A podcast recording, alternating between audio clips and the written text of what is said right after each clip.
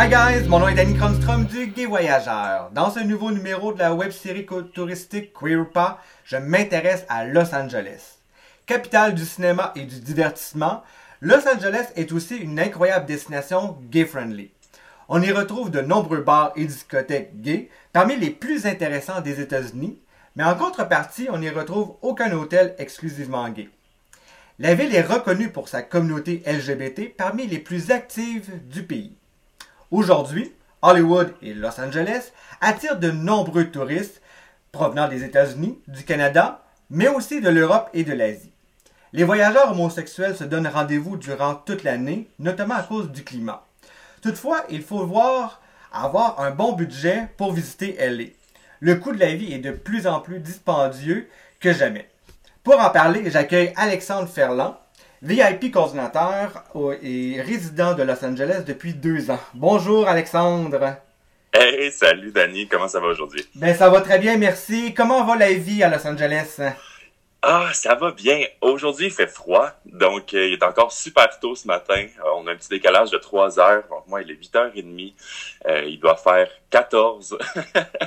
J'habite sur le bord de l'océan, donc j'ai la petite brise matinale qui me rafraîchit. Mais ça va super bien. la vie reprend son cours tranquillement. Effectivement, avec la COVID, tout ça, ça, ça, ça, a dû bouleverser, euh, parce qu'on s'entend qu'un des grands épicentres mondiaux, c'est euh, les États-Unis. Donc, forcément, ça a eu un impact pour tous et chacun.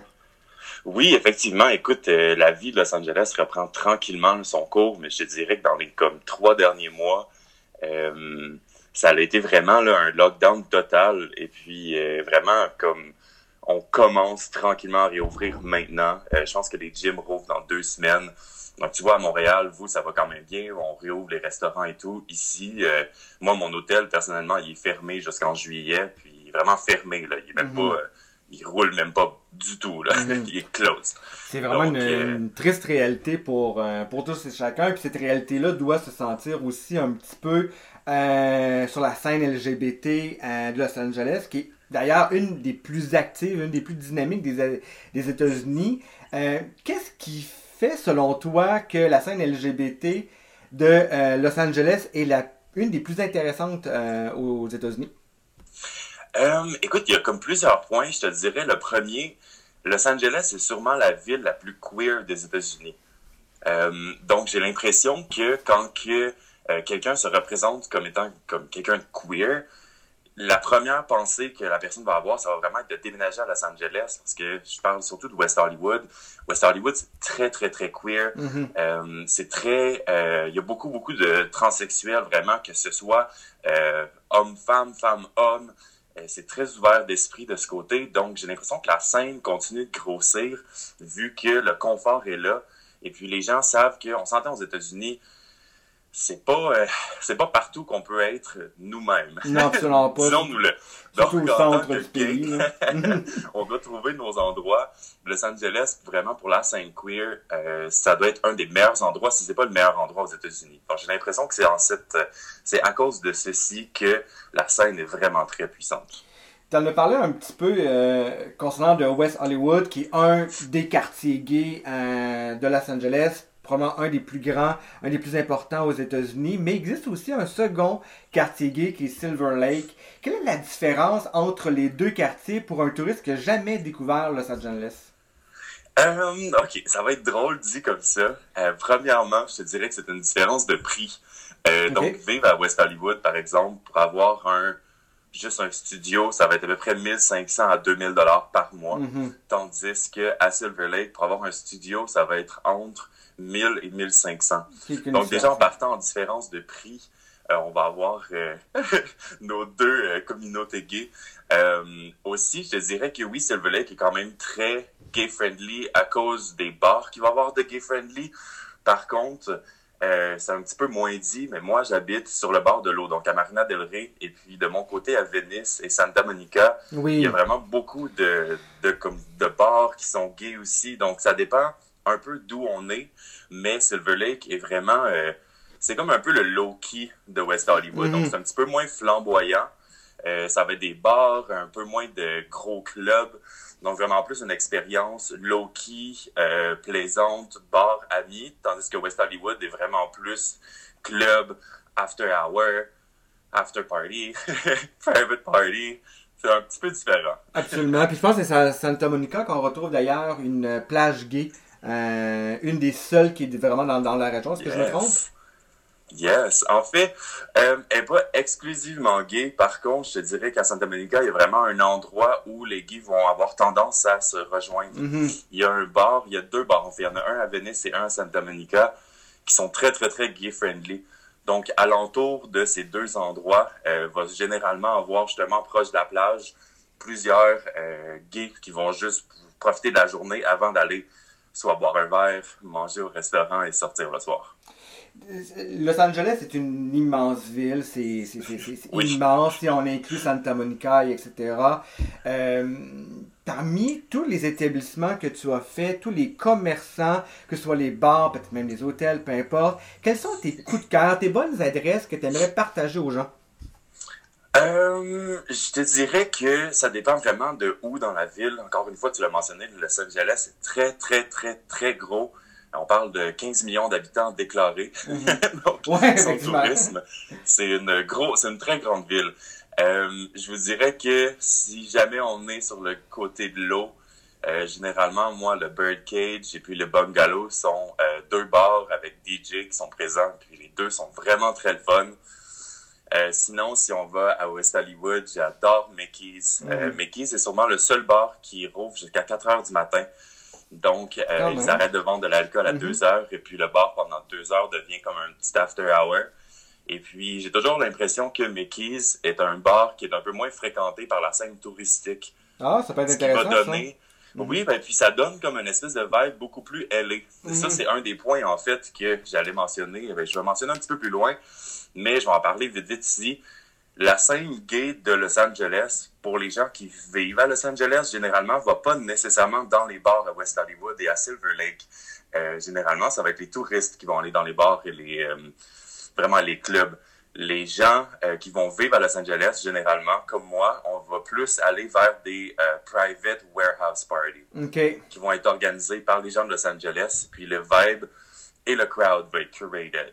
C'est un peu Donc, le, même principe que New York. New York aussi, il n'y a pas nécessairement énormément de bars, mais la scène gay et se vit plus au côté privé. Donc, il faut avoir les bons contacts quand on est touriste, quand on veut aller découvrir un peu ce, ce- ce- ce milieu-là. Exact, exact. Los Angeles est, plus, est beaucoup plus facile. Euh, il y a beaucoup d'institutions qui sont gay-friendly. Je veux dire, déjà en partant, West Hollywood, tout est gay-friendly. Fait. Donc, je vous dirais qu'à Los Angeles, de prime abord, partout, tout est beaucoup gay-friendly parce qu'il suffit de une chose qui se fait dire une fois qui est pas gay-friendly, puis la personne va être out of business. Mhm. C'est un peu la même chose avec le euh, Black Lives Matter en ce moment. Je pense que ça le fait un petit peu à Montréal aussi. Oh, oui. Les gens, s'ils voient qu'il y a une offense, fini. Mhm. Donc, LA doit vraiment garder un côté très ouvert d'esprit, ouais. côté euh, LGBTQ community, parce que sinon, leur compagnie va juste perdre. Je te dirais que le pourcentage de gens euh, qui sont fluides ou gays à Los Angeles est énorme. Pour avoir Absolument. vécu à Montréal, là, la différence est fulgurante. Pour vrai, je pense que c'est un gars sur deux est gay. Ah, Minimum. quand même, c'est énorme. Oui, oui, oui, c'est énorme. Je me promène juste à Santa Monica. On est dans la rue, on se promène, puis dans la rue, moi, je peux au moins un sur deux être capable de dire, Hmm, Probablement. toi, au moins un sur toi, un sur trois est gay. Après ça, l'autre, on est comme, le- l'es-tu ou pas? Los Angeles est une ville assurément tolérante, notamment pour les raisons que, que tu as évoquées. Il y a assurément beaucoup d'événements, probablement même en lien avec le cinéma. Reste que Hollywood, c'est la capitale du cinéma. Los Angeles, c'est euh, bien entendu une gay pride parmi les, les- les plus grandes des États-Unis. Euh, elle est extrêmement populaire. Mis à part la marche de la fierté gay de Los Angeles, quel autre événement gay qui sont intéressants à faire durant l'année? Euh, eh bien là, cette année, en fait, c'était quand même vraiment différent. Personnellement, tu vois, moi, euh, dimanche dernier, j'ai fait la marche qui était la Pride, mais qui était aussi en communion avec le Black Lives Matter. Ouais. Et puis, euh, je sais pas combien de milliers de personnes qu'on était, mais ça se compte en centaines de milliers. Mhm. Et puis, c'était euh, c'était quand même difficile à voir sur la photo. On peut voir des images où ce qu'on voit le Hollywood Boulevard qui est rempli, Rempli de, personnes. oui. Mais si on n'habite pas à Los Angeles, on peut pas vraiment comprendre l'ampleur. Donc, je vais Mhm. vous donner l'ampleur. Hollywood Boulevard, c'est huit voies. Donc, c'est quatre voies d'un côté et quatre voies de l'autre. Et c'est 4,5 miles. Donc, d'avoir 4,5 miles, huit voies de remplis, noirs de gens, ça fait monde. 250 000 personnes. Donc, la Pride que je suis allé était sûrement la plus grosse Pride que j'ai faite de ma vie. Euh, cette année. En général, Los Angeles, au niveau des événements Pride, on va avoir vraiment, l'année passée, on avait un, un mois euh, qui était de- des festivals, Mhm. des shows, des marches, euh, des gros parties d'un côté de l'autre. Je dirais que ce qui est vraiment intéressant de Los Angeles, et puis ça, je l'ai vécu la première fois que je suis venu en vacances ici, tout dépendant à quel moment dans l'année, les gens vont, euh, en fait, le Drag Race, donc RuPaul's, Mhm. fait les auditions dans les bars à West. Hollywood. Mhm. Donc, au début, si jamais euh, les gens viennent visiter en temps d'audition, vous êtes, vous, pu- vous, vous pouvez, excusez-moi, vous pouvez en fait vraiment assister au, comme à la sélection des personnes qui vont faire RuPaul's Drag Race. C'est vraiment impressionnant, c'est super le fun, c'est un gros show, c'est un- une semaine de gens qui font des auditions dans les bars pour voir qui, qui va être sélectionné. C'est vraiment cool. Ça doit être impressionnant. Je pense qu'il y a aussi un, même un festival du cinéma LGBT. En tout cas, j'ose espérer parce que on est quand même à la capitale du cinéma. Euh, le cinéma gay est- s'inscrit parmi. de- il y a d'excellents films d'ailleurs. Donc, Oui. il y, a un, il y a un festival de cinéma comme dans pas mal les grandes villes, grandes capitales du monde. Oui, euh, j'ai eu la chance d'aller au Festival du cinéma gay, euh, généralement qui est tenu en même temps que dans le mois de la Pride, donc en juin. Euh, L'année passée, tu vois, je suis allé à trois représentations. Vraiment très beau, plein de producteurs. Un petit peu à la même, un petit peu la même vibe qu'à Montréal lorsqu'on fait soit tapis rouge ou première de film. Donc, on va avoir un- une semaine où plusieurs films justement LGBTQ vont être lancés. Et puis, c'est quand même intéressant parce que il y a plusieurs réalisateurs qui travaillent pour Netflix Oui. qui sont justement dans la communauté LGBTQ et qui font des documentaires et qui travaillent avec Netflix pour la communauté LGBTQ ici. Et puis même si c'est pas des choses qui sont released sur Netflix, ça va être des premières qui vont être euh, juste probablement affichées pendant une à deux ou trois semaines au cinéma. Et Mhm. puis j'ai eu la chance justement d'aller voir quelques documentaires et films. C'est vraiment intéressant. C'est dommage qu'ils soient pas mis sur Netflix, mais j'ai l'impression que tranquillement, ça va sûrement être quelque chose qui va changer. Ben, ça reste que Netflix est un- une plateforme relativement très ouverte. Toutes les séries créées, générées par Netflix, ont tout le temps une diversité, euh, que ce soit sur l'orientation ou d'autres types de diversité. Je pense que c'est euh, probablement qu'à un moment donné, ça, ça, va venir. Il y a tellement de contenu là-dedans qu'il est même parfois difficile de trouver le contenu tellement qu'il a du stock. là, C'est incroyable. Exact. Et puis, tu vois ça, euh, petite euh, parenthèse qui va euh, dévier un peu du sujet, mais les producteurs de Netflix, même s'ils sont engagés par Netflix, doivent produire plusieurs euh, essais. Donc, que ce soit un essai LGBTQ, que ce soit un film, une Mhm. série, mais ils doivent, ils doivent produire plusieurs et puis les présenter à Netflix. Donc, c'est pas tout ce qui est fait qui est accepté par Netflix. Généralement, nous, on va voir que ce qui est accepté. Ouais. Par contre, un peu comme les vedettes, les chanteurs, euh, il y a, peut-être un 50 à 60% qu'on voit pas parce qu'ils ne jamais release. Non, il a jamais Donc, été certains de ces essais-là sont affichés au cinéma. En, en ce moment, c'est vrai pour Los Angeles, mais c'est vrai pour la planète entière. Euh, on vit une période différente qui aura un- qui a eu un début, qui aura une fin. Mais euh, bien entendu, la COVID a fait un changement pour, pour tous les voyageurs. Comment que Los Angeles pourrait davantage attirer de touristes homosexuels? Est-ce que c'est, euh, pour selon toi, euh, faire connaître davantage la ville aux yeux des touristes LGBT? Euh, c'est vraiment une bonne question. Honnêtement, je ne sais pas s'il pourrait avoir vraiment beaucoup de travail fait de ce côté. Euh, Los Angeles est déjà une des villes avec New York et San Francisco Mhm. qui sont euh, qui est le plus connu vraiment côté euh, côté LGBTQ.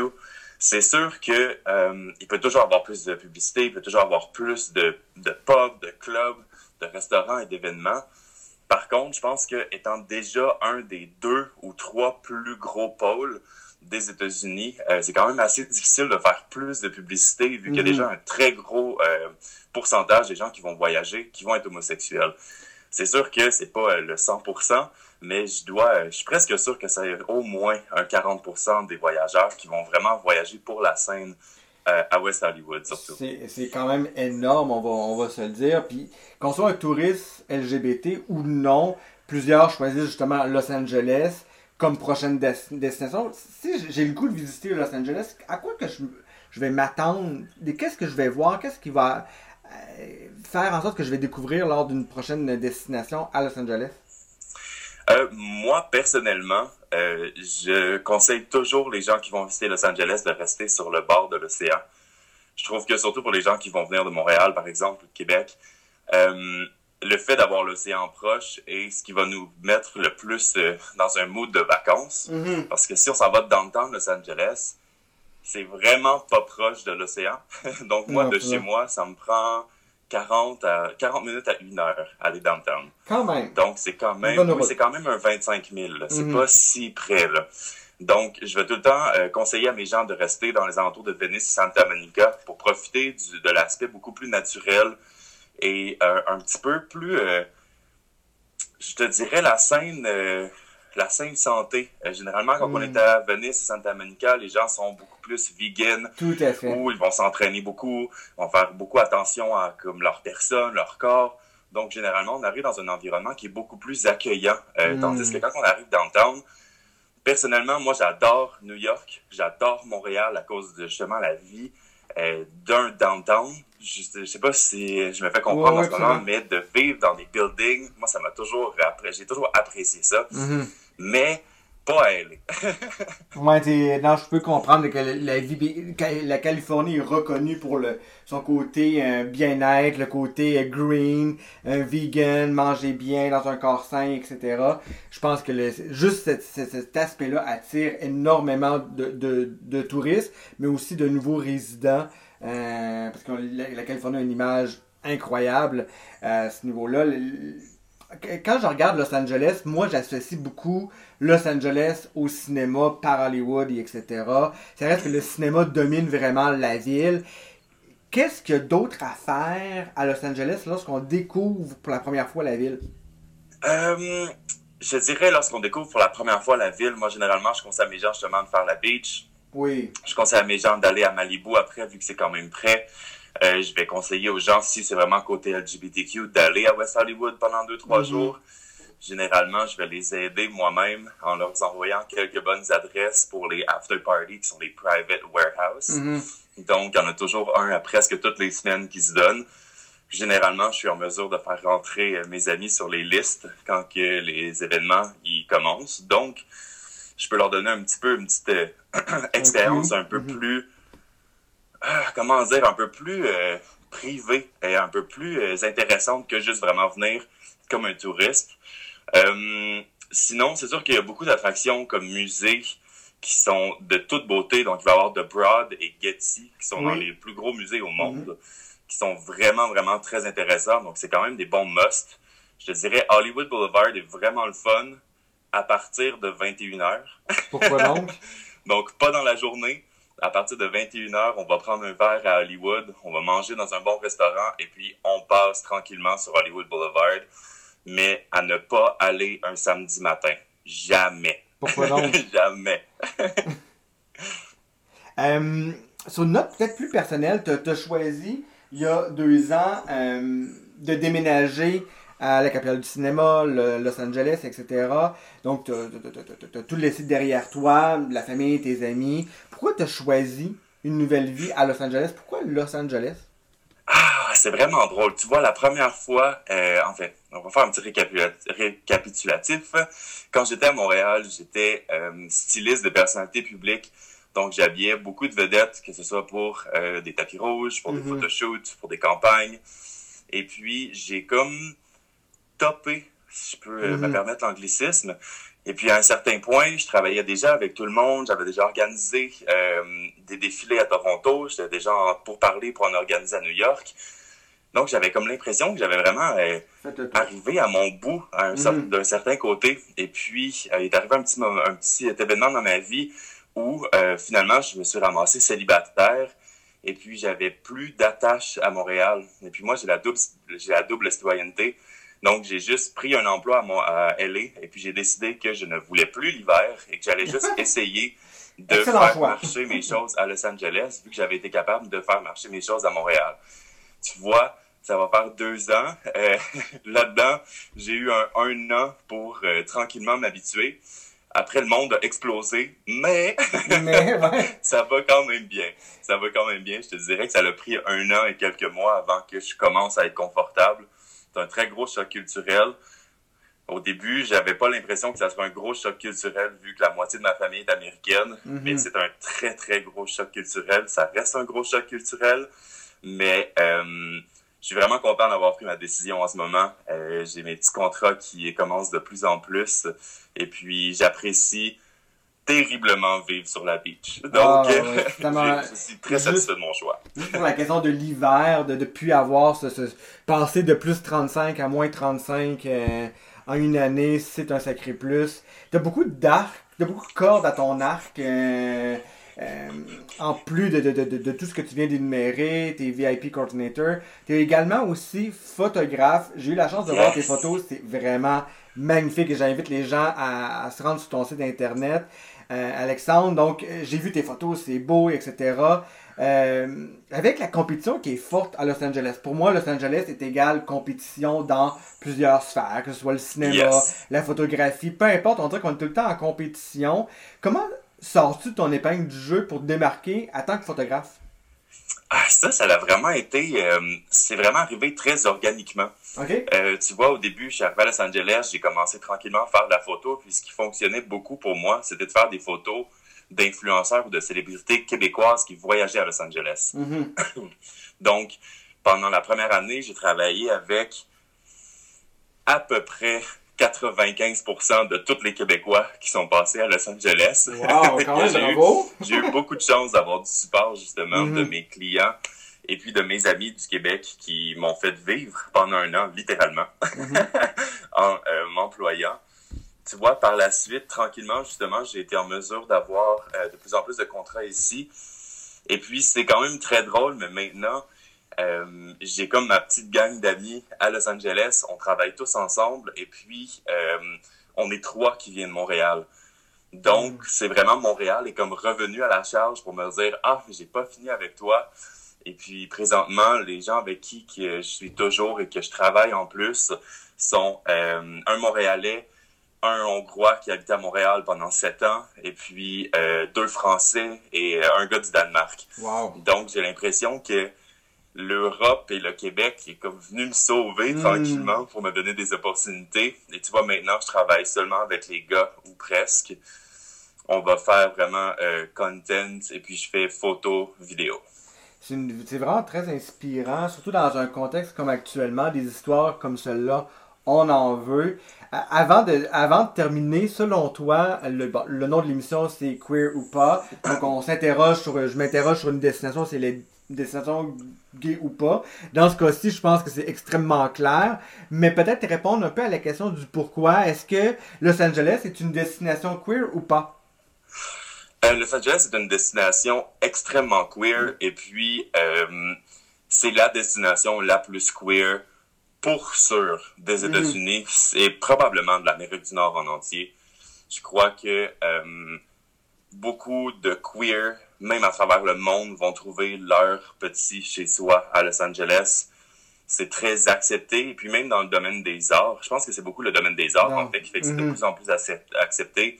Avec des shows comme RuPaul's, avec des shows euh, comme Netflix font avec Queer Eyes. Il y a plusieurs même autres shows qui commencent, surtout les télé-réalités ici, qui commencent à utiliser des euh, transsexuels, donc, j'ai l'impression que la scène queer est très, très, très confortable à Los Angeles et euh, va vraiment s'installer pour rester ce qui fait de Los Angeles la ville la plus queer de l'Amérique du Nord.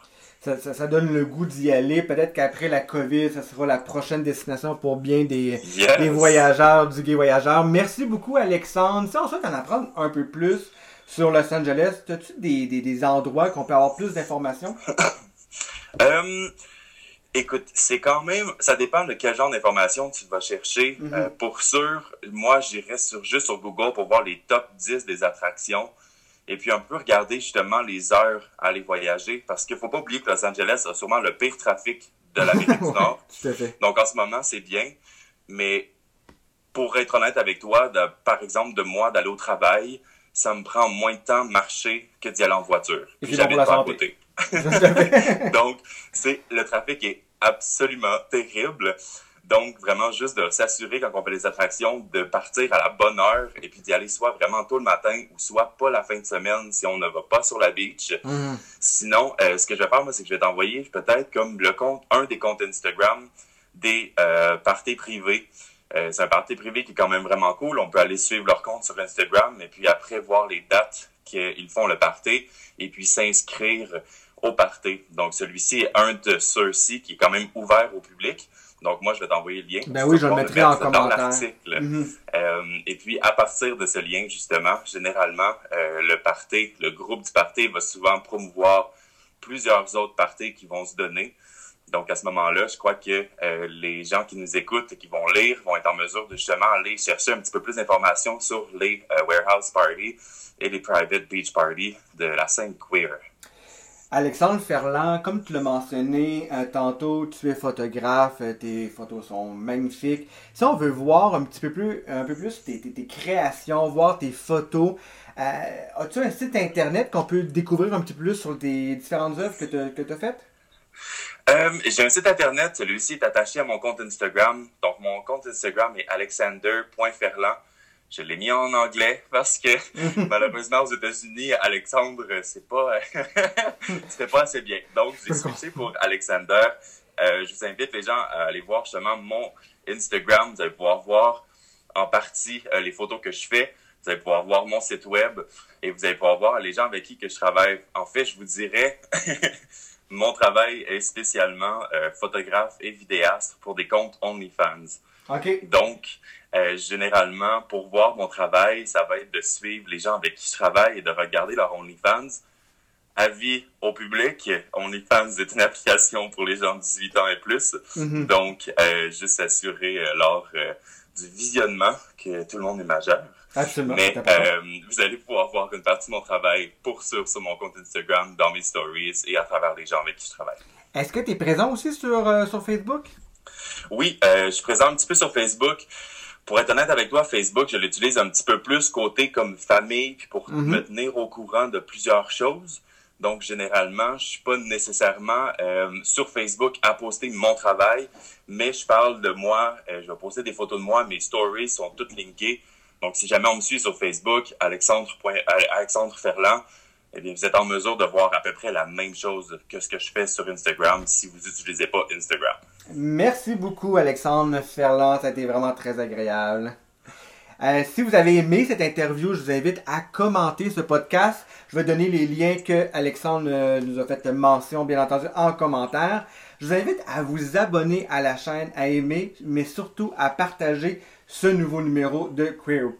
C'est une excellente façon de nous dire, de me dire que vous avez apprécié la web série touristique et cela me donne des ailes pour poursuivre le projet du podcast. Si vous avez euh, d'autres destinations que vous aimeriez que, fasse, euh, que je fasse mention avec le Gay Voyageur, écrivez-le en commentaire, ça va me faire un immense plaisir. Je vous invite également à suivre le Gay Voyageur et la web série sur la page Facebook et Instagram et YouTube ou visitez bien entendu gayvoyageur.com ou Queer ou pas. Merci beaucoup Alexandre. On se retrouve dans un tout nouveau numéro de Queer ou pas très prochainement.